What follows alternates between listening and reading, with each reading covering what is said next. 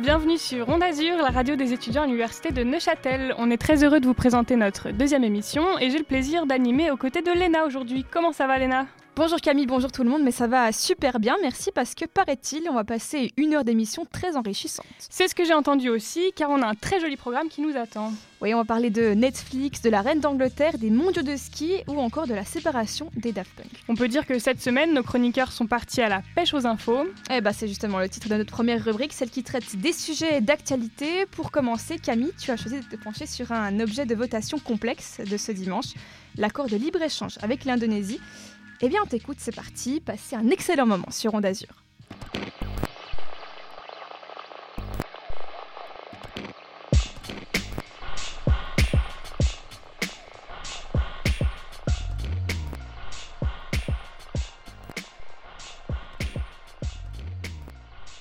Les Suisses sont appelés aux urnes ce week-end pour se prononcer sur trois objets de votation. Ces objets étant assez techniques, nous nous sommes penchés dessus pour vous. Léna a décortiqué le premier dans la pêche aux infos de la semaine dernière et cette semaine nous nous concentrerons sur un deuxième, l'accord de libre-échange avec l'Indonésie. Cet accord est soutenu par le Conseil fédéral, le Parlement, les milieux économiques et une forte coalition de partis de droite. L'Indonésie a l'économie la plus importante d'Asie du Sud-Est et est en croissance constante depuis le début des années 2000. Actuellement, les exportations suisses vers l'Indonésie sont soumises à des droits de douane plutôt élevés, ce qui discriminerait les exportateurs suisses face à la concurrence étrangère, selon l'argumentaire en faveur de l'accord. Ce pays a une importance cruciale pour la Suisse car il représente un volume d'échange commercial de 1,4 milliard francs. Cet accord de partenariat économique prévoit la suppression des droits de douane sur les principales exportations suisses vers l'Indonésie et permettra à l'Indonésie d'exporter ses produits industriels en franchise de douane. Mais qu'est-ce que ça veut dire franchise de douane? Cela signifie que l'Indonésie pourra exporter une quantité limitée de produits industriels vers la Suisse sans payer de droits. La réduction des droits de douane sera partielle sur les produits agricoles, sujet sensible, afin de protéger l'agriculture suisse. Dans ces produits, on retrouve l'huile de palme, sur laquelle l'accord prévoit donc quand même des réductions douanières. Pour bénéficier de cette réduction, il faudra fournir une preuve que l'huile est issue du commerce durable. Une ordonnance qui entrera en vigueur en même temps que l'accord définira les certificats de durabilité qui sont reconnus. Selon le Conseil fédéral, le volume total des importations d'huile de palme en Suisse ne devrait pas augmenter avec l'entrée en vigueur de l'accord. L'accord prévoit également d'autres règles sur le commerce de biens et services, notamment sur la durabilité en matière d'exploitation forestière et de production d'huile de palme. Ces exigences spécifiques prévoient des règles sur la protection des forêts et des écosystèmes pour limiter la déforestation ainsi que garantir le respect des communautés autochtones et des travailleurs locaux. Loin de faire l'unanimité, cet accord est visé par un référendum qui a fait de l'huile de palme son cheval de bataille. Le comité référendaire est soutenu notamment par les Verts, la base du Parti socialiste et des associations pour l'environnement comme ProNatura ou Grève du climat. Le géant Greenpeace, quant à lui, ne fait pas partie de la coalition référendaire mais soutient également le non à l'accord. En cause, une attitude de greenwashing qui encourage la déforestation selon les opposants. Les palmiers à huile, cultivés sur des tourbières ou de la forêt tropicale, entraînent la déforestation et la destruction de l'habitat naturel de plusieurs centaines d'espèces, dont l'orang-outan. La culture de l'huile de palme occupe près de 10% de la surface de l'Indonésie, ce qui représente quand même 4 fois la surface de la Suisse, et plus de 24 millions d'hectares de forêts ont déjà été détruits entre 1990 et 2015. Autre argument des opposants, les certificats de durabilité dont nous parlions un peu avant, prévus pour contrôler l'origine de l'huile de palme, seront délivrés par la RSPO, un label spécialisé dans ce produit. Seul problème, le label a été mis en cause à de nombreuses reprises ces dernières années par des organisations telles que justement Greenpeace, car il manquerait de dispositifs de contrôle et de sanctions en cas de non-respect des normes durables. De plus, le gouvernement indonésien ne serait pas un partenaire économique assez fiable selon le comité référendaire, car il n'aurait pas les mêmes normes en termes de durabilité et de respect des travailleurs. Il dénonce le travail des enfants, la maltraitance subie par les communautés indigènes, ainsi que l'usage de pesticides dangereux pour la culture. L'Indonésie faisant partie des plus gros émetteurs de CO2 au monde, encourager la culture intensive de l'huile de palme en facilitant les exportations aggraverait donc son impact écologique. Si le climat est l'argument phare du comité référendaire, il dénonce également l'impact que cet accord aurait sur l'agriculture suisse.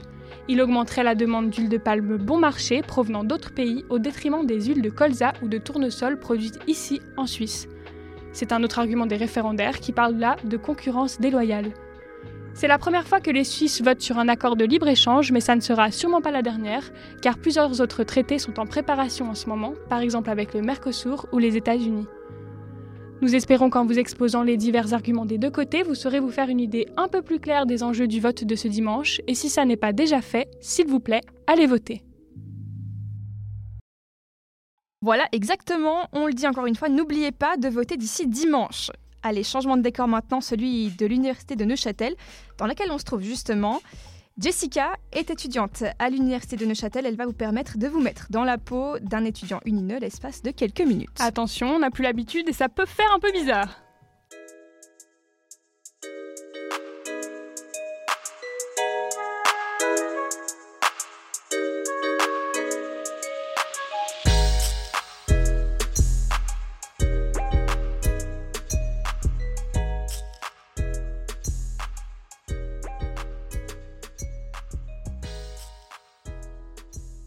J'aimerais vous donner un petit aperçu de ce que c'est d'être immatriculé à l'UNINE ou l'UNINE ou l'UNI-NE.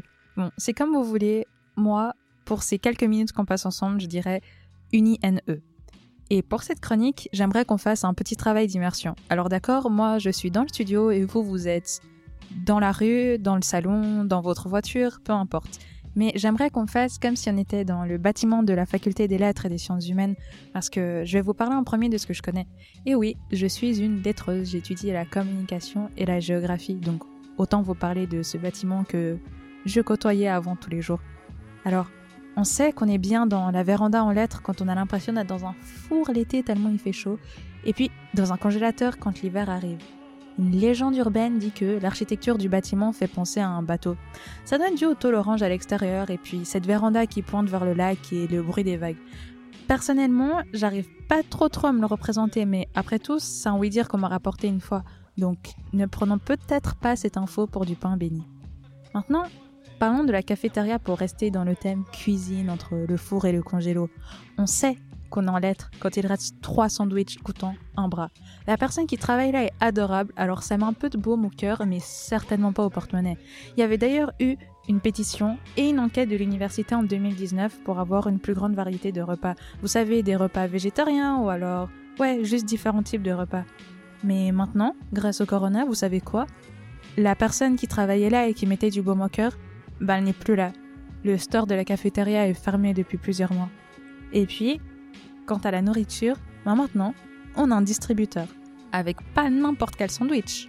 Des Sodebo, quand même. Pour la ligne, ça en jette. D'ailleurs, à midi, à l'époque, toute l'Uni se retrouvait au même endroit. On avait l'impression qu'il n'y avait pas assez de mobilier, trop de gens et puis pas assez de micro-ondes. Mais au final, est-ce que ça nous faisait pas plaisir de croiser des gens qu'on connaissait pour discuter des révisions ou alors peut-être des examens ou juste de la vie en général? Surtout que maintenant le hall est désert et il n'y a plus que le bruit triste d'une radio portable qui a été déposée là, je sais pas trop par qui d'ailleurs. Et non, je parle pas de la nôtre, je parle pas d'onde azur, quoique ça serait assez kiffant de pouvoir nous entendre dans le hall de la faculté. Mais non, je parle d'une radio portable. D'ailleurs, elle est moins de 2003. Dites pas ce que c'est, faudrait laisser une chance aux autres de se visualiser l'objet. Bon, maintenant, est-ce qu'on sortirait pas un peu du bâtiment? Il fait peut-être un petit peu chaud dans la faculté. Je vous emmène vraiment pas loin, seulement sur la terrasse avec euh, les chaises en plastique et euh, parfois des gens qui mangent par terre, ou qui se dorent la pilule aussi. Et regardez-moi un peu cette vue. Les Alpes, le soleil, bon d'accord, le brouillard en hiver. Je dis ça parce que les gens du haut vont me taper sur les doigts sinon. Pas toutes les facultés peuvent se targuer d'une telle vue. Et l'été, on peut manger dans l'herbe à défaut de cuire dans la véranda. Bon ok, je l'admets. J'ai peut-être une dent contre cette véranda. Et vous devez vous dire depuis le début, mais Qu'est-ce qu'elle arrête pas de se plaindre celle-là? Et j'ai envie de vous répondre, vous avez sûrement pas tort. Bref, on entend les gens discuter et on sent les rayons du soleil sur son visage. On est bien, on a l'impression d'être en vacances presque. Par contre, quand il faut aller à la gare pour rentrer chez soi, on est un peu moins bien quand le funant qui est en panne 9 mois sur 10 ne fonctionne pas. Et ça fait partie du folklore, on dira. Mais on sait aussi qu'on est à l'unineux quand on reçoit des emails attentionnés de la part du rectorat pour nous tenir au courant et nous rassurer D'ailleurs, ils ont même sorti un hashtag UniUni. C'est une toute petite uni où on peut discuter longtemps avec les profs et faire connaissance avec les autres. On nous invite même à des apéros. Ouais, bon, je suis valaisanne, je devais placer le mot apéro. Mais non, à des visioconférences sur Webex le midi. Tout le monde souhaite qu'on revienne à l'uni. comme avant, pour se plaindre du froid des alvéoles de la bibliothèque qu'on s'entasse à midi dans la cafette. Ça signifierait que la vie est revenue à la normale. Dans le fond, et pas seulement, on l'aime c'est uni. On espère retourner vite. Au-delà de l'uni, c'est la vie étudiantine dans son ensemble qui nous manque. Camille nous en parlait justement dans la dernière émission. Les verres sur la terrasse du galop ou du 21, les sessions de révision entre potes, ou alors juste le fait d'être en cours avec d'autres personnes. Tout ça, ça nous manque vraiment. Et qui sait, peut-être que le 22 mars, nous reviendrons en présentiel. En tout cas, c'est ce que j'espère. Et ça fait beaucoup d'espoir pour une homme chronique. Et vous qui m'écoutez, comment vous, vous, savez que vous êtes immatriculé à l'université de Neuchâtel? Oh la nostalgie, ça donne l'espoir pour le 22 mars d'entendre tout ça, tu trouves pas? En tout cas, ça donne envie. Allez, instant en musique maintenant avec cette annonce qui a retourné la sphère de la musique, la séparation des Daft Punk. C'est notre cher Emmanuel qui revient sur le parcours de ce groupe mythique dans notre rubrique Ultrason. Moi, je m'en suis toujours pas remise de cette séparation.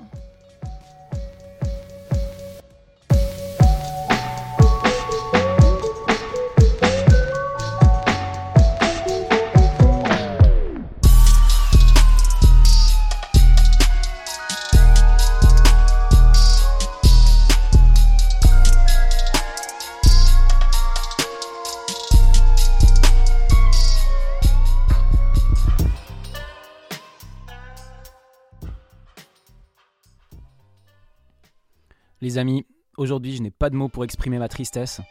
Je m'étais à peine remis du fait d'avoir passé ma Saint-Valentin tout seul sur mon canapé à regarder en boucle le coup de foudre à Notting Hill, en mangeant un pot XXL de Ben Jerry's saveur cookie dough, avec lequel se mariait d'ailleurs très bien la saveur amère de mes larmes, quand soudain, le 22 février dernier, un lundi pour ne pas faciliter les choses, est tombée une tragique nouvelle, les Daft Punk, c'était fini.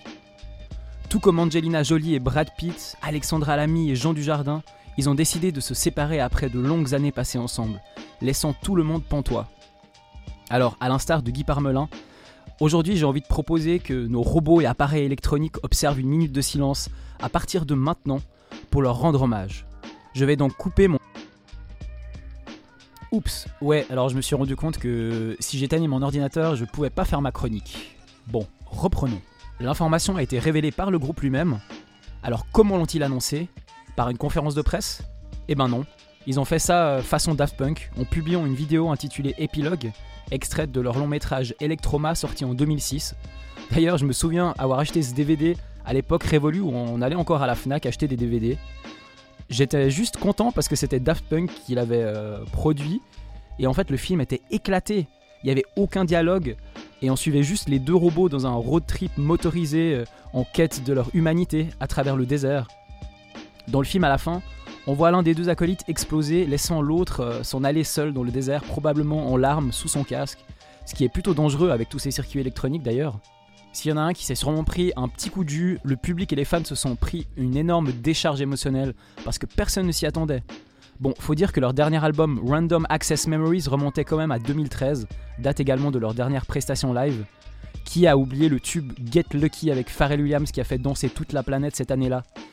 Mais franchement, les gars, c'est pas cool. Nous faire poireauter 8 ans pour finalement annoncer votre séparation sans sortir aucun projet. Il vous a fallu tout ce temps pour réfléchir à la façon dont vous alliez annoncer votre fin de carrière. Et puis déjà, pourquoi pleure-t-on la disparition d'un groupe dont on connaît même pas l'identité?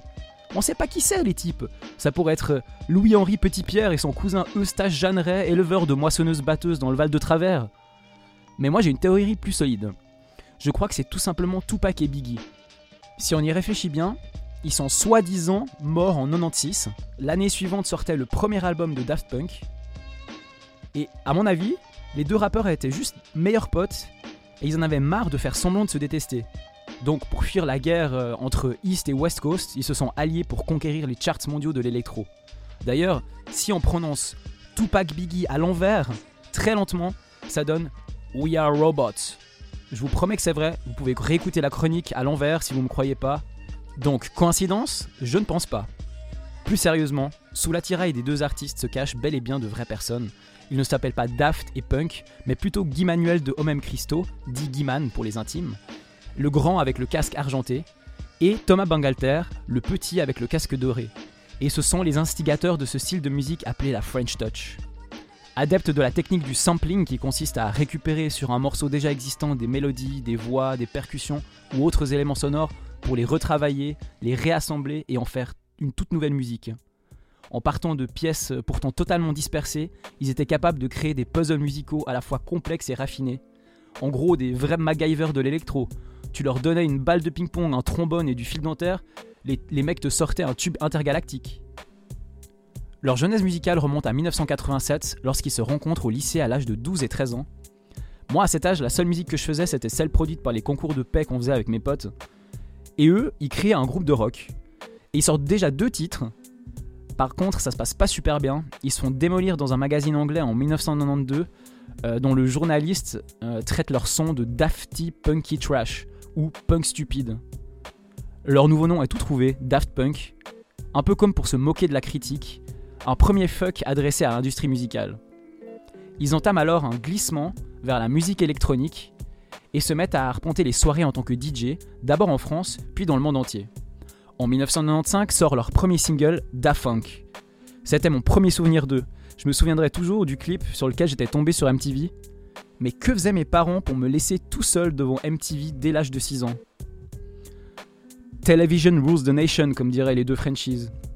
Quoi qu'il en soit, le clip mettait en scène un type avec une tête de chien, jambes dans le plâtre, qui se balade à New York, un ghetto blaster à la main, et qui rencontre des gens euh, random. Ce titre était le premier single de leur tout premier album Homework, sorti en 1997, mais le single le plus connu de ce disque n'est autre qu'Around the World. C'est la première fois qu'on entend chez les Daft Punk ces fameuses notes de chant robotique produites à l'aide d'un appareil appelé vocoder et qui deviendront un peu leur signature vocale. D'ailleurs, je vous glisse une petite astuce, c'est cadeau. Si on vous demande une fois au cours d'une discussion quelle est votre partie préférée alors que vous n'avez jamais entendu cette chanson, il vous suffira simplement de répondre avec aplomb le bout où il chante Around the world, around the world. Ainsi, vous gagnerez immédiatement le respect de vos pères. Ouais, parce qu'en fait, les paroles consistent à répéter Around the world 144 fois, en tout cas dans la version album du titre. D'ailleurs, fun fact, il faudrait 8,3 millions de répétitions de cette version pour que les paroles, rédigées en Arial 12, fassent le tour de l'équateur. Alors, je vais, je aller tester ça tout de suite en lançant l'impression. C'est parti Ah zut, bourrage papier. Bon, bah, à défaut d'essayer, ça vous fera encore une anecdote pour briller en société. Et si on vous demande de le prouver, vous aurez qu'à dire que votre imprimante a plus d'encre. A noter aussi que le clip du morceau a été réalisé par le fantasque réalisateur Michel Gondry, dont le nom parlera peut-être aux amateurs de 7ème art. On lui doit également les clips de Je danse le Mia d'Ayam ou Like a Rolling Stone des Rolling Stones. C'est lui aussi qui a signé le film Eternal Sunshine of the Spotless Mind avec Jim Carrey et Kate Winslet sorti en 2004, d'ailleurs je vous le conseille. Si vous connaissez un peu le réalisateur et son univers, vous ne serez pas choqué de savoir que le clip consiste simplement en une valse de personnages qui s'adonnent à une chorégraphie circulaire. Bah, Around the World, logique, non? Parmi eux, on trouve des squelettes, des danseuses de disco, des breakers avec une toute petite tête, des momies et des robots qui portent de simples casques intégraux de moto. C'est sur ces derniers qu'ils vont s'appuyer pour développer leur couvre-chef. Ils font appel à l'accessoiriste américain Tony Garner qui leur confectionnera des casques sur mesure. Les premiers prototypes, dont on estime la valeur à 65 000 dollars, ça fait cher le casque, étaient tellement complexes qu'ils devaient porter des sacs à dos super lourds pour les faire fonctionner. Ajoutez à cela des costards brillants et bien taillés designés par la maison Yves Saint Laurent ou des tenues spatiales lumineuses qui changent de couleur en fonction de la musique et vous obtenez sans doute les artistes les plus emblématiques de la scène électro jusqu'à même devenir des icônes de la pop culture. Et la façon dont ils ont expliqué leur transformation est d'autant plus légendaire, il s'agirait d'un incroyable accident. Le 9 du 9 1999 à 9h09 très exactement, un sampleur aurait explosé dans leur studio, mettant un terme à leur humanité pour les transformer à jamais en robots. Alors ça c'était pour le côté fictionnel. En réalité, les deux artistes, peu à l'aise avec le star system, cherchaient simplement à se prémunir des aléas de la célébrité afin de préserver leur vie privée et faire parler uniquement leur musique. Seuls maîtres de leur image, ils n'ont dès lors cessé d'arborer ce look en se forgeant une identité, ou plutôt une non-identité, pour traverser les époques en faisant usage d'une stratégie de communication basée sur le mystère. En somme, pour utiliser une antithèse, ils ont su se construire une notoriété anonyme ce qui leur permettait de prendre le métro ou de rouler en vélib à Paris comme bon leur semblait, ou même d'aller acheter un pain au chocolat ou une chocolatine, je vous laisse le débat, chez le boulanger incognito. Et ils ont bien fait, parce que la sortie de leur album Discovery en 2001 les a propulsés au rang de superstars mondiales. Fini les mélodies répétitives inspirées de la techno underground et de la house de Chicago, Daft Punk fait place à des sonorités pop plus accessibles à un public large. Pour ma part, c'est l'album que je préfère. On y trouve le tube One More Time, qui 20 ans après sa sortie n'a pas pris une ride et fait toujours autant son effet à chaque écoute, pour vous entraîner sur la piste de danse, c'est-à-dire votre salon en ce moment. Sans oublier Harder, Better, Faster, Stronger, qui sera repris plus tard par Kanye West. Et oh, je vous entends vous moquer de mon accent anglais. Eh, ça suffit là. Bref, il y avait aussi plein d'autres chansons incroyables comme Aerodynamic ou encore Digital Love avec à la fin son solo de guitare électronique qui vous donne la chair de poule. Enfin bref, si je peux vous donner un conseil, ce serait d'écouter cet album. Et si vous aimez les animés, allez voir Interstellar 5555, ça n'a rien à voir avec Interstellar. C'est un film d'animation japonais basé sur la musique des Daft Punk, illustré par Leiji Matsumoto, un pionnier parmi les dessinateurs et créateur du manga Albator. La liberté et l'indépendance, deux valeurs chères aux Daft Punk et qui les ont suivis jusque dans leurs projets musicaux. Alors que toute la Terre aurait rêvé de travailler avec eux, ils n'ont fait que très peu de collaborations. Ainsi, les chansons se comptent presque sur les doigts d'une main. Kanye West, Pharrell Williams, The Weeknd, et puis également Nile Rodgers, producteur de renom, cofondateur et guitariste du groupe Chic. Si si, rappelez-vous la chanson dont le refrain disait Le freak, c'est chic. Ça vous dit rien? Faudra réviser vos classiques du funk alors.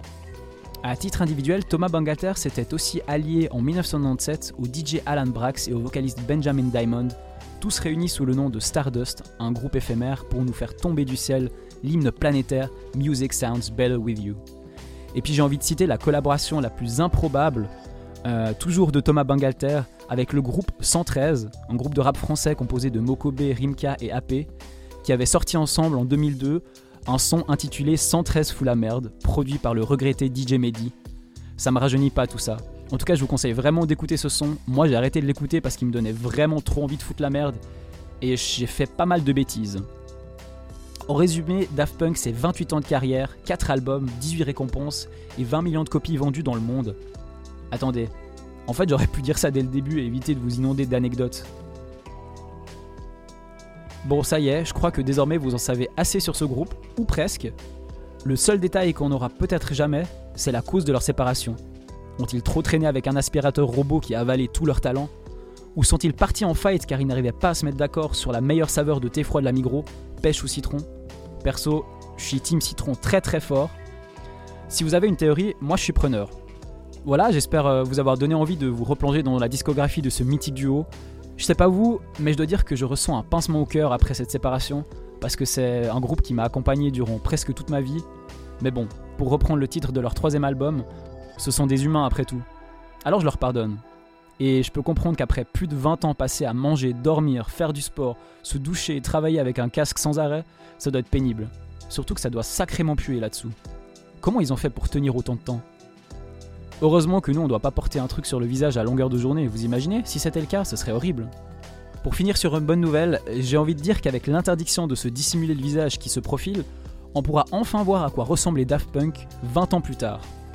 Allez, à une prochaine, méfiez-vous des aspirateurs robots et buvez du thé froid, de préférence au citron. Ciao Merci Emmanuel pour ce retour plein de tendresse sur un groupe qui aura marqué l'industrie musicale.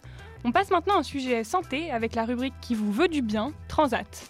Oui, et cette semaine, Clarisse nous parle d'ail, de citron, de cannelle et de graines de chat. Vous vous demandez euh, qu'ont tous ces ingrédients en commun? Eh bien, on en parle avec Clarisse sur Onde Azur. Bye.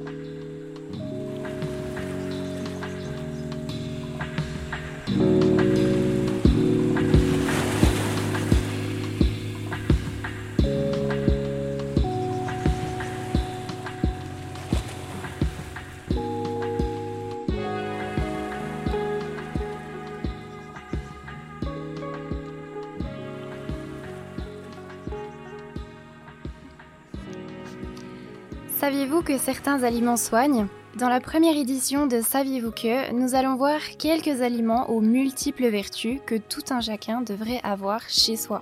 Tout d'abord, je tiens à vous prévenir que les aliments que je vais vous présenter ne sont pas des produits miracles. Certains aliments nous apportent plus de nutriments que d'autres et si on en consomme régulièrement, ça peut nous aider à prévenir certaines maladies ou à guérir des petits soucis Mais rien ne vaut une alimentation variée et équilibrée et une bonne hygiène de vie. Alors, commençons par l'ail. Et oui, l'ail, depuis des siècles, il est connu pour ses propriétés pour lutter contre les parasites, les troubles cardiaques ou l'hypertension par exemple. On dit également que l'ail est un antipoison et qu'il protégerait contre des maladies graves comme la peste. L'ail contient une substance appelée allicine qui est libérée lorsqu'on hache ou qu'on écrase les gousses. Combiné à d'autres substances présentes dans l'ail, ce composé permet de guérir des infections dues à des bactéries, des virus, des champignons ou encore des parasites. On dit d'ailleurs que l'ail est un antibiotique naturel. Il est également riche en fibres prébiotiques qui sont connues pour aider la flore intestinale, notamment en nourrissant les bonnes bactéries qui la composent. Et pour finir, il paraît que l'ail aurait une action anti-cancer. Poursuivons avec le deuxième ingrédient, qui est le citron. Il est l'un des aliments qui contient le plus de vitamine C. Ce type de vitamine est utile pour le renouvellement et le fonctionnement de certains globules blancs et augmente la capacité d'assimilation du fer par exemple. Mais le citron est également riche en acides organiques, dont l'acide citrique, utile pour ralentir la digestion et évite une montée de glycémie après un repas notamment. Il contient plusieurs sortes d'antioxydants, en particulier dans le zeste, qui aurait une action anti-inflammatoire et anti-allergique. Combiné avec du thé vert, le citron permettrait au thé de préserver environ 80% des antioxydants présents dans la boisson, alors qu'il serait en temps normal détruit lors de l'entrée dans le tube digestif. Le troisième ingrédient que je vais vous présenter est une épice aux multiples bienfaits, la cannelle. C'est l'aliment le plus riche en fibres et un des plus grands teneurs en antioxydants. Elle contient également un composant antibactérien, antiviral, antifongique et antiparasitaire appelé aldéhyde cinnamique. Cette épice est donc très conseillée pour soigner le rhume ou pour apaiser les troubles digestifs. Pour finir, elle contient un principe actif qui aide à réguler et à maintenir la glycémie en multipliant le métabolisme du glucose. Donc la cannelle aurait un effet qu'on pourrait comparer à certains médicaments réduisant la résistance à l'insuline. Et pour terminer, parlons des graines de chia. Je suis sûre que bon nombre d'entre vous en ont déjà entendu parler. C'est un ingrédient qui est très à la mode ces derniers temps et vous allez comprendre pourquoi. Donc ce sont des petites graines qu'on peut trouver en plusieurs couleurs mais qui auraient toutes les mêmes vertus. Les graines de chia sont très riches en lipides et surtout en bonnes graisses comme l'oméga 3 ou l'oméga 6. Seulement 2 cuillères à soupe de graines de chia suffiraient à satisfaire les besoins en oméga 3 pour la journée. Elles sont également riches en fibres, surtout en fibres solubles, et elles aideraient au bon fonctionnement et à la protection du tube digestif. Mais ce n'est pas tout. Elles ont une bonne teneur en protéines, contiennent tous les acides aminés essentiels, sont riches en antioxydants et apportent de nombreuses vitamines et minéraux. Donc tous ces ingrédients ont la particularité d'être accessibles dans tous les supermarchés, donc n'hésitez surtout pas à en consommer régulièrement, mais rappelez-vous, n'en abusez pas. Pour celles et ceux qui seraient intéressés à en apprendre plus sur ce type d'aliments, j'ai tiré la plupart de mes informations du livre intitulé Les secrets des aliments qui soignent, écrit par Alix Lefief Delcourt.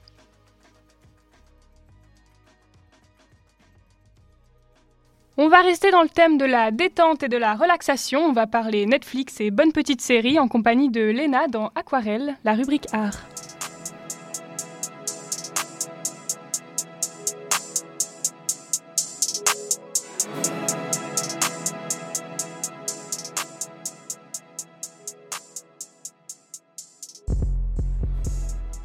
Ah, Netflix, le jouissif tadam, ces journées entières à ne faire que ça et pourtant le sentiment d'avoir été productif. Et tout ça gratuitement, parce que ouais, qui paye un compte Netflix? J'adore Netflix. Ça me permet de regarder Friends pour la sixième fois en rêvant de jouer Phoebe. Je me suis enfin mise à Breaking Bad, j'ai vu 28 films de Noël hyper nuls que j'ai beaucoup aimés. Et j'ai aussi adoré toutes les fameuses séries Netflix Original. J'ai binge-watché Sex Education en une journée. J'ai eu le cœur qui cognait tellement fort devant la caisse des papels. J'ai vraiment aimé Peaky Blinders, rien que pour l'accent des acteurs. Le jeu de la dame, c'était ouf aussi. Et tout récemment, la chronique des Bridgerton. Enfin bref, j'ai tout aimé. Allez, un peu d'histoire. Netflix, c'est une société californienne créée en 1997 par un mec qui s'appelle Reed Hastings et qui est toujours PDG. À la base, c'était un site de location de DVD à domicile. Donc tu commandais ton petit DVD sur le catalogue et hop, il arrivait par la poste et tu le renvoyais quand tu l'avais regardé. Et ça marchait pas bien au début, parce que peu de gens avaient le lecteur. Ouais, c'était la transition entre les VHS et le DVD. Mais dès 2000, ça démarre et il lance une formule d'abonnement ainsi que le système d'algorithme qui permet de recommander des, DVD. En 2007, énorme changement. Netflix devient une plateforme de streaming sous la forme qu'on lui connaît aujourd'hui. Depuis 2016, le géant du streaming est disponible dans le monde entier et compte 200 millions d'abonnés. Je vous disais à quel point j'adore les séries, notamment les séries originales Netflix. Je suis hyper bon public, mais quand même, je me disais, mais waouh, ils ont une équipe de réalisateurs de ouf. Bon, alors pas tant que ça en fait. Netflix achète les droits exclusifs d'un contenu pour ensuite le diffuser. C'est le cas pour euh, Orange is the New Black ou les séries Marvel, qui sont issues d'un partenariat avec Disney, comme la série Jessica Jones. Ils font ça par exemple quand ils sont en train de passer à côté d'une série en cours qui cartonne. La Casa des Papel, exemple parfait. La série était d'abord diffusée sur la chaîne espagnole Antena 3. Alors ils ont racheté les droits. Et sans pression, la série est labellisée Netflix Original. Même délire pour House of Cards, la première grande série à succès de Netflix. Du coup, les séries Netflix originales, eh ben, pas si originales que ça. Vous l'aurez compris, c'est plus une exclusivité qu'une création originale. Une ambiguïté qui a un gros avantage. Les abonnés les moins bien informés, comme moi encore euh, il y a quelques jours, peuvent croire qu'il s'agit d'une création maison. Mais on peut pas leur en vouloir, c'est aussi ce qui fait leur succès. Souvent, Netflix produit ou fait produire un contenu qu'ils seront les seuls à pouvoir diffuser. Ils ont tous les droits dessus. Donc euh, Stranger Things, Narcos ou encore Black Mirror, rien de moins que des productions dans le top 5 des séries les plus streamées, eh ben on n'a pas d'autre choix que de créer un, compte Netflix si on veut les voir. L'avantage énorme qu'a Netflix, c'est qu'ils savent exactement quel genre de contenu leurs clients apprécient. Et donc, ont de grandes chances de tomber juste lorsqu'ils proposent du nouveau contenu. Ça laisse peu de place euh, à la prise de risque, ce qui est un peu dommage en fait en art, mais beaucoup de bénéfices à la clé, et c'est ce qui leur importe. Alors après, il y a aussi le gros échec de Netflix, Game of Thrones. C'est la série la plus primée, la série qui bat tous les records d'audience. Elle appartient à HBO, pas à Netflix. Bon, dans tous les cas, Netflix est en tête du trafic internet mondial, ça veut dire devant Google et devant Facebook, imaginez. Leur force, c'est qu'ils arrivent à s'imposer partout, dans tous les domaines. Netflix fait que de se réinventer. Ils ont produit des films qui rivalisent avec Hollywood, et ont plusieurs productions en liste pour les Oscars cette année encore. La plateforme a même sauvé deux cinémas prestigieux, le Paris Theatre à New York et l'Egyptian Theatre à Los Angeles. Il y a aussi une nouvelle formule testée en France depuis novembre, le direct. Donc tu lances le live sur Netflix et ça te défile des séries sans que tu aies à choisir. Dans un pays comme la France où la télévision nationale fait partie intégrante de la culture, c'est sacré coup de la part de la société californienne. Ça aussi c'est fort, ils adaptent leur, marketing à chaque pays. En fait, selon l'un des PDG, Netflix est accidentellement en train d'inventer une nouvelle forme d'art, à mi-chemin entre télévision et cinéma. Et c'est logique, parce que notre manière de consommer a évolué. À l'époque à laquelle Prison Break était diffusé à la télévision, il fallait attendre une semaine pour connaître la suite. Il y avait donc ce temps d'interprétation. Comme l'explique l'auteur Benjamin Campion, en ayant tous les épisodes tout de suite, on s'investit moins dans la série sur le long terme. On est encouragé à s'y investir très rapidement, très intensément. Les génériques de début et de fin peuvent être passés, les crédits aussi, le résumé de l'épisode précédent passe à la trappe. Il ne reste donc que 8 secondes entre chaque épisode. Alors ces immenses classiques que sont Prison Break, The Walking Dead ou Breaking Bad, avec leur cliffhanger chargé de tension à la fin de chaque épisode, ben ça perd un peu de son sens. Évidemment, notre manière de consommer va influencer la manière de produire des séries. L'écriture des séries a changé. Maintenant, on pense à la saison comme une unité de base, sans considérer le découpage. Donc une saison entière correspond à un film de plusieurs heures. Netflix, c'est donc une impression d'exhaustivité, de gratuité, beaucoup de, marketing, beaucoup, beaucoup de fric en jeu. Bon, faut que je vous laisse. Chandler et Monica vous laissent marier à Vegas, mais Ross et Rachel ont eu la même idée.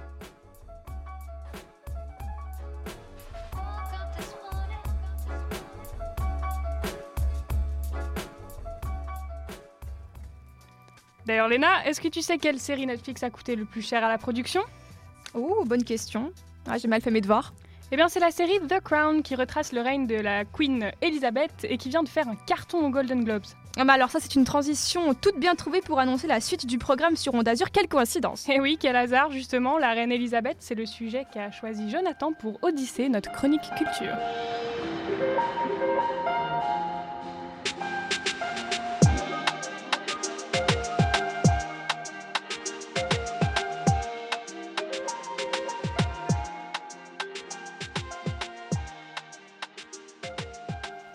Bonjour, ça me fait très plaisir de poser aujourd'hui pour ce qui sera ma première chronique et aujourd'hui j'ai envie de vous parler d'une femme. Certainement l'une des plus influentes du monde et il ne s'agit ni de Kim Kardashian ou de Greta Thunberg. Non, non rien à voir, mon personnage du jour est bien plus âgé, né à Londres en 1926, elle a eu quatre enfants et s'est mariée à un certain Philippe. Vous l'aurez peut-être deviné ou pas, je vais vous parler aujourd'hui de la reine d'Angleterre. Alors qu'elle fêtera ses 95 ans en juin, Elisabeth Alexandra Marie Windsor, connue sous le nom d'Elisabeth II, semble être en forme olympique. Si bien qu'on douterait presque de sa mortalité tant son règne, 68 ans en 2021, est incroyablement long. Pourtant, et cela fait frissonner plus d'un fan de la famille royale, il faudra bien un jour qu'elle laisse sa place comme l'avait fait son prédécesseur, son père, aka George VI. Cela nous amène à la problématique de cette chronique, mais que se passera-t-il quand la reine quittera ce monde? Grand fan du folklore britannique, que je trouve méga intéressant par tous ses codes et son élégance, j'ai appris plein de trucs trop marrants en m'informant. Le Guardian a écrit un super article à ce propos et voilà ce qui en ressort, accrochez-vous. Mise en situation. La reine meurt, bim, elle chute de son lit et s'éteint. Que se passe-t-il? Tout d'abord, c'est le secrétaire privé de Sa Majesté qui, en permanence aux abords de cette dernière, constate le décès entouré des médecins de la famille royale. Rapidement, il est chargé de prévenir les proches de Sa Majesté et d'informer le Premier ministre. Celui-ci devra répondre la nouvelle à un comité très restreint de personnes hautement placées dans tout le Commonwealth, c'est-à-dire tous les pays dans lesquels Elisabeth II est la reine. Mais la communication est tenue de rester secrète et imperceptible du grand public, et pour ce faire, c'est un message secret qui doit circuler. D'après des sources proches du pouvoir, la phrase ressemblerait à London Bridge is down.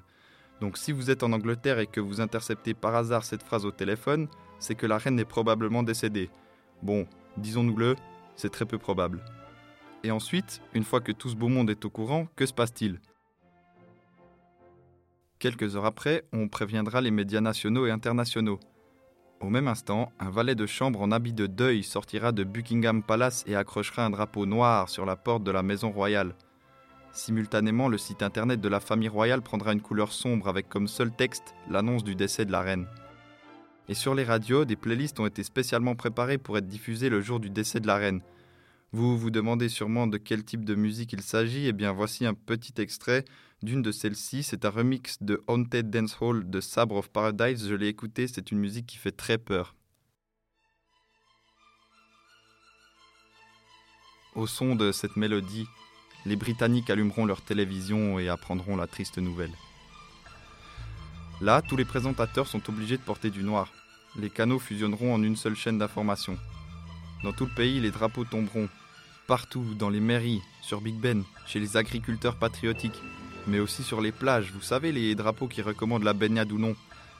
Les matchs, peu importe le sport, seront annulés ou arrêtés, de même que tous les jeux et autres sports comme le golf ou le hockey sur herbe, populaire en Angleterre.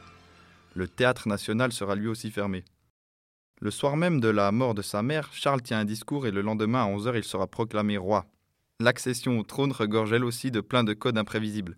Peut-être que je développerai ça dans une prochaine chronique, mais là, ça me prendrait trop de temps.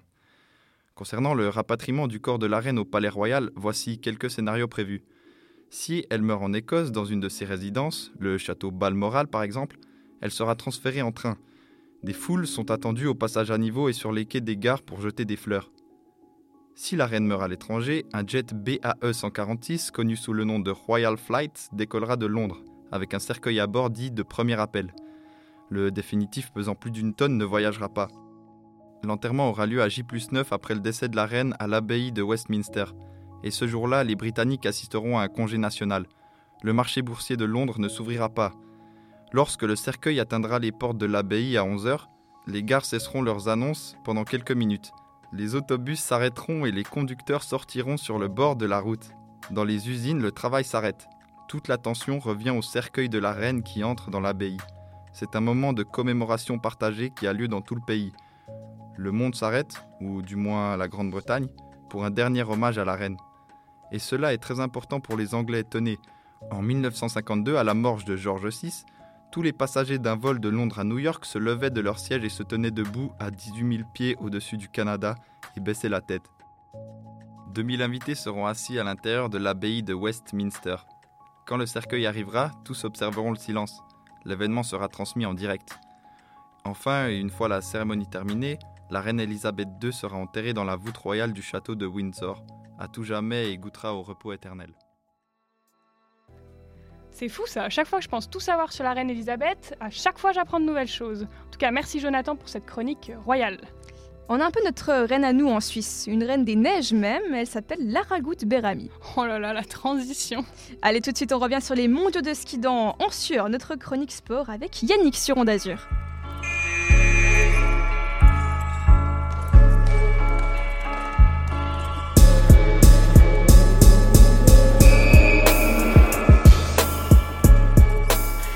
mesdames et messieurs, comme tout Suisse qui se respecte, vous n'êtes pas sans savoir que les championnats du monde de ski de piste à Cortina d'Ampezzo en Italie et de ski cross à Idrefial en Suède ont eu lieu durant ce mois de février.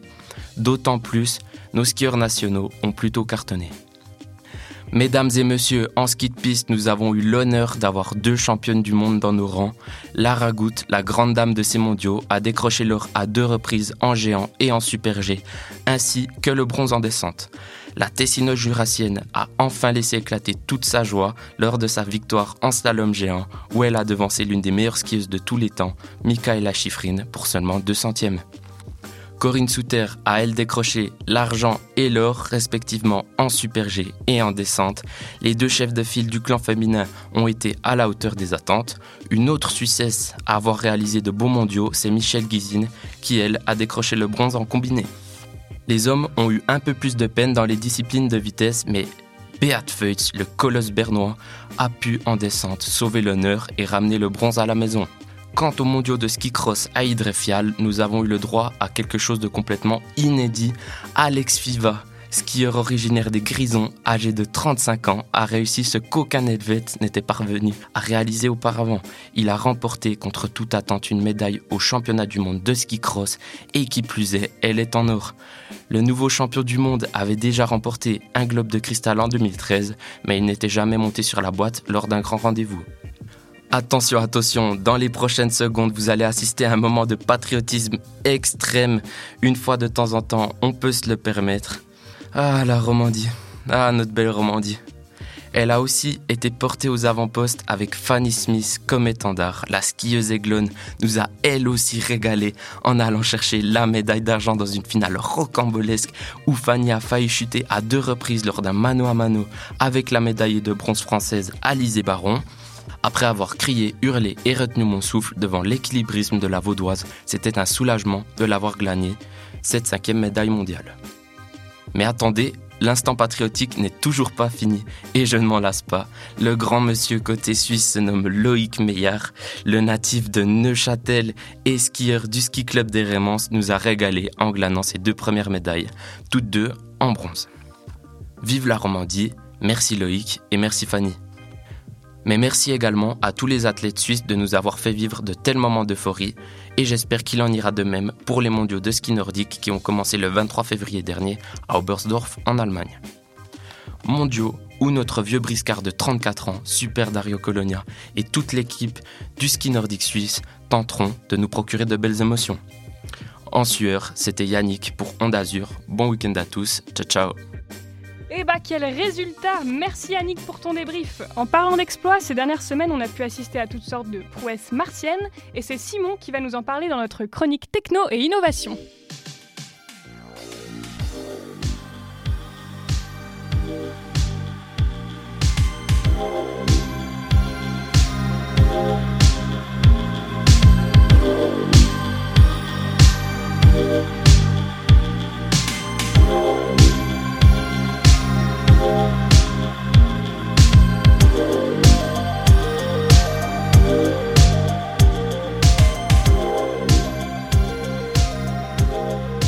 Mesdames, Messieurs, bonjour. Aujourd'hui, c'est ma première chronique pour Ronde Azur et quelle excitation! pour la petite histoire, j'ai déjà travaillé derrière les micros de Fréquence Banane, qui nous diffusent d'ailleurs, donc merci à eux. Et euh, c'est vraiment un plaisir de retourner sur ces ondes. Mais si vous saviez tout le plaisir que c'est pour moi de retravailler à l'université et en même temps de pouvoir jouir de ce genre d'expérience radiophonique. En tout cas, c'est magnifique, c'est que des gens magnifiques. Et malgré la distance qu'on est obligé de tenir entre nous, eh ben, tout ça, ça nous rapproche quand même beaucoup. Et d'ailleurs, aujourd'hui, dans cette chronique innovative, on va en parler de la distance, mais alors d'une distance bien, bien, bien, bien plus grande que les deux mètres réglementaires, et qui pourtant nous rapproche encore plus. Alors accrochez-vous bien, parce que c'est parti pour cette première chronique innovative. Alors, pour ceux qui me connaissent et pour ceux qui ne me connaissent pas, j'aime bien toujours trouver des petites intros farfelues. Et aujourd'hui, c'est un jour un peu gris au bord de notre beau lac de Neuchâtel, et je sais pas si vous êtes frileux, mais moi, c'est vrai que je trouve qu'il fait encore un peu froid. Et bah, c'est pas très grave parce que finalement, qu'est-ce qu'on est bien quand même au bord de ce lac? Parce que là où je vous emmène, il fait en moyenne moins 63 degrés Celsius à l'année et il n'y a pas de joli lac à proximité. Quoique, parce que c'est bien là toute la question. Parce qu'aujourd'hui, on va parler, entre autres, de la planète Mars, notre voisine tellurique du système solaire que le rover Perseverance de la NASA a rejoint il y a deux semaines sur le site du cratère de Jezero. Alors, quoi de plus innovant comme sujet que les sujets d'exploration et d'études spatiales? C'est une bonne question. Hein. C'est un domaine euh, en plein essor et vous allez le voir avec moi, ces dernières semaines, elles ont été particulièrement intéressantes de ce point de vue-là. Alors, comme on l'a dit, Persévérance a atterri sur Mars. Enfin, plutôt à Marcy ou au Marcy, si vous l'avez. non, non, en fait, c'est atterri, je vous rassure.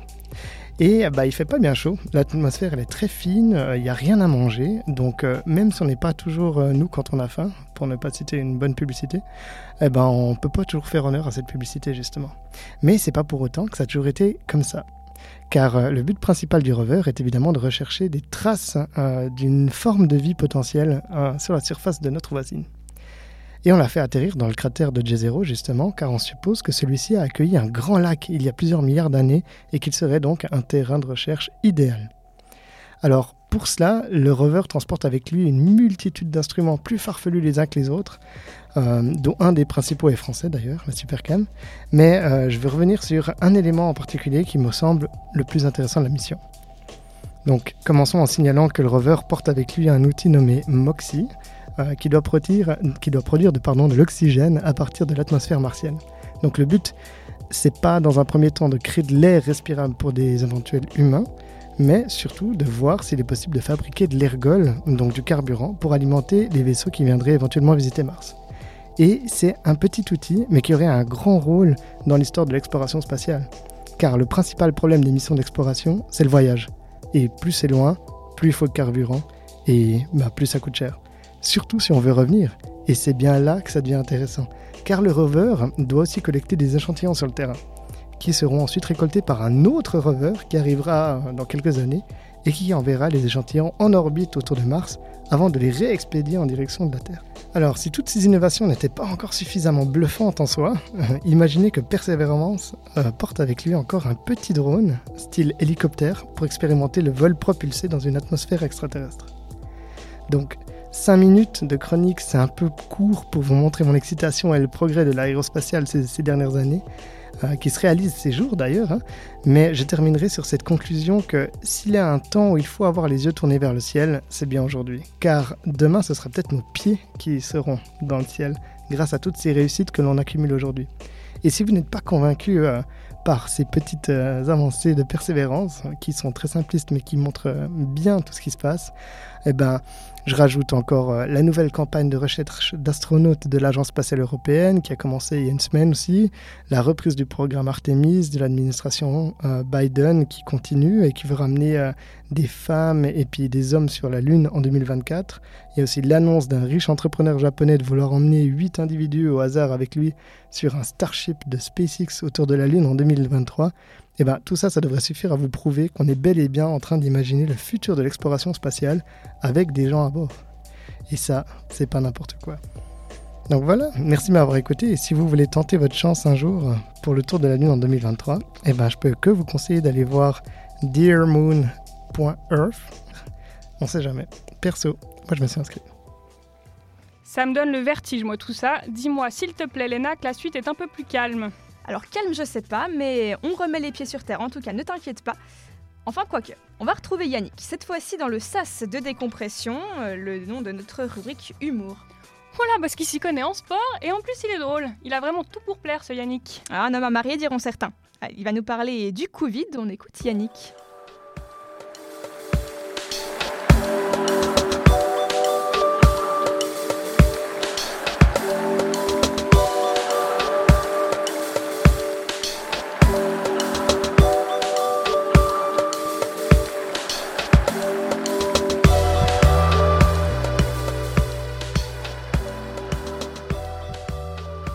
Bonjour à toutes et à tous.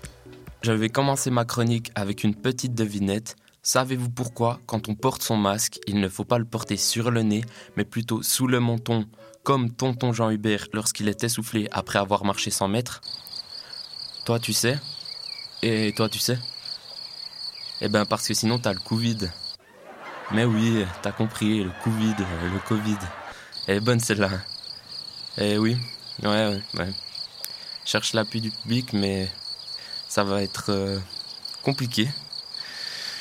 Bref, mercredi 17 février dernier, Alain Berset, alias le professeur X, leader charismatique du groupe de justiciers des X-Men, connu pour sa phrase Il faut agir aussi vite que lentement et aussi lentement que possiblement vite fait rapide, nous a tous soulagés lors de la conférence de presse du Conseil fédéral avec l'annonce de l'entre guillemets assouplissement des mesures Covid conférence de presse que j'ai décidé de rebaptiser Dîner de cons en hommage au célèbre film de Francis Weber. Non pas qu'il y ait des cons au Conseil fédéral, loin de là. Avant qu'on dise que je n'apprécie pas nos sept conseillers fédéraux, attendez que je m'explique. Avant tout, je tiens à vous rappeler le principe du dîner de cons. Chaque participant amène avec lui un con et celui qui aura déniché le plus spectaculaire est déclaré vainqueur. Et là, on remplace le mot con par le mot restriction ou assouplissement, à choisir selon la couleur des chaussettes de notre professeur X, et on obtient le principe du dîner de restriction. Le dîner de restriction est que chaque participant amène avec lui une restriction et celui qui aura déniché la plus spectaculaire est déclaré vainqueur.